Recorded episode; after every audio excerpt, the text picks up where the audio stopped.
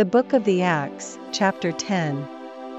There was a certain man in Caesarea, called Cornelius, a centurion of the band, called the Italian band. A devout man, and one that feared God with all his house, which gave much alms to the people, and prayed to God alway. He saw in a vision, evidently about the ninth hour of the day, an angel of God coming into him, and saying unto him, Cornelius. And when he looked on him, he was afraid, and said, What is it, Lord? And he said unto him, Thy prayers and thine alms are come up for a memorial before God. And now send men to Joppa, and call for one Simon, whose surname is Peter. He lodgeth with one Simon a tanner, whose house is by the seaside, he shall tell thee what thou oughtest to do.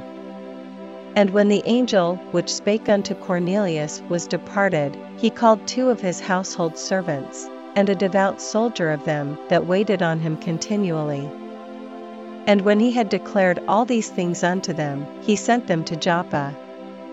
On the morrow, as they went on their journey, and drew nigh unto the city, Peter went up upon the housetop to pray about the sixth hour. And he became very hungry, and would have eaten, but while they made ready, he fell into a trance, and saw heaven opened, and a certain vessel descending unto him, as it had been a great sheet knit at the four corners, and let down to the earth.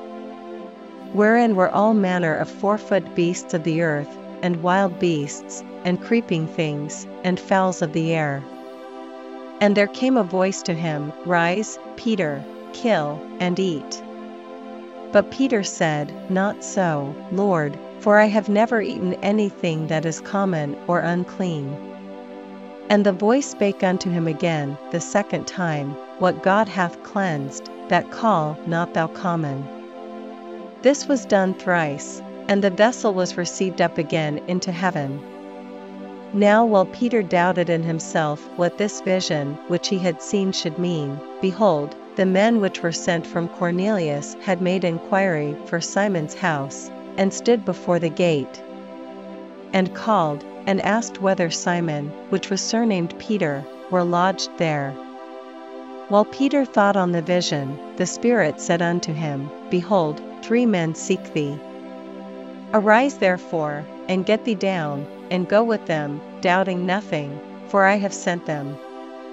Then Peter went down to the men which were sent unto him from Cornelius, and said, Behold, I am he whom ye seek, what is the cause wherefore ye are come?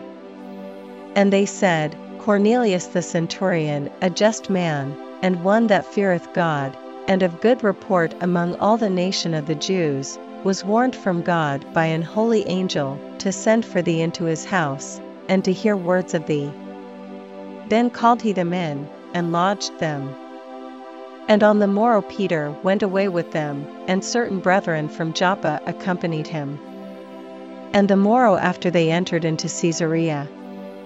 And Cornelius waited for them, and had called together his kinsmen and near friends.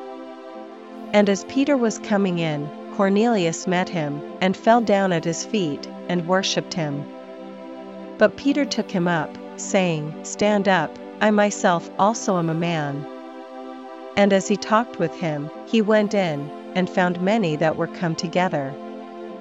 And he said unto them, Ye know how that it is an unlawful thing for a man that is a Jew to keep company, or come unto one of another nation, but God hath shewed me that I should not call any man common or unclean. Therefore came I unto you, without gainsaying, as soon as I was sent for, I ask therefore for what intent ye have sent for me.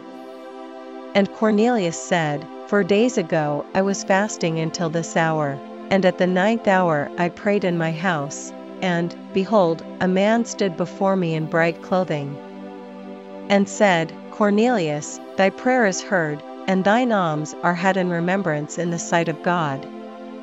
Send therefore to Joppa, and call hither Simon, whose surname is Peter, he is lodged in the house of one Simon a tanner by the seaside, who, when he cometh, shall speak unto thee. Immediately therefore I sent to thee, and thou hast well done that thou art come. Now therefore are we all here present before God, to hear all things that are commanded thee of God. Then Peter opened his mouth, and said, Of a truth I perceive that God is no respecter of persons. But in every nation he that feareth him, and worketh righteousness, is accepted with him. The word which God sent unto the children of Israel, preaching peace by Jesus Christ, he is Lord of all. That word, I say, ye know, which was published throughout all Judea, and began from Galilee, after the baptism which John preached. How God anointed Jesus of Nazareth with the Holy Ghost and with power, who went about doing good, and healing all that were oppressed of the devil, for God was with him.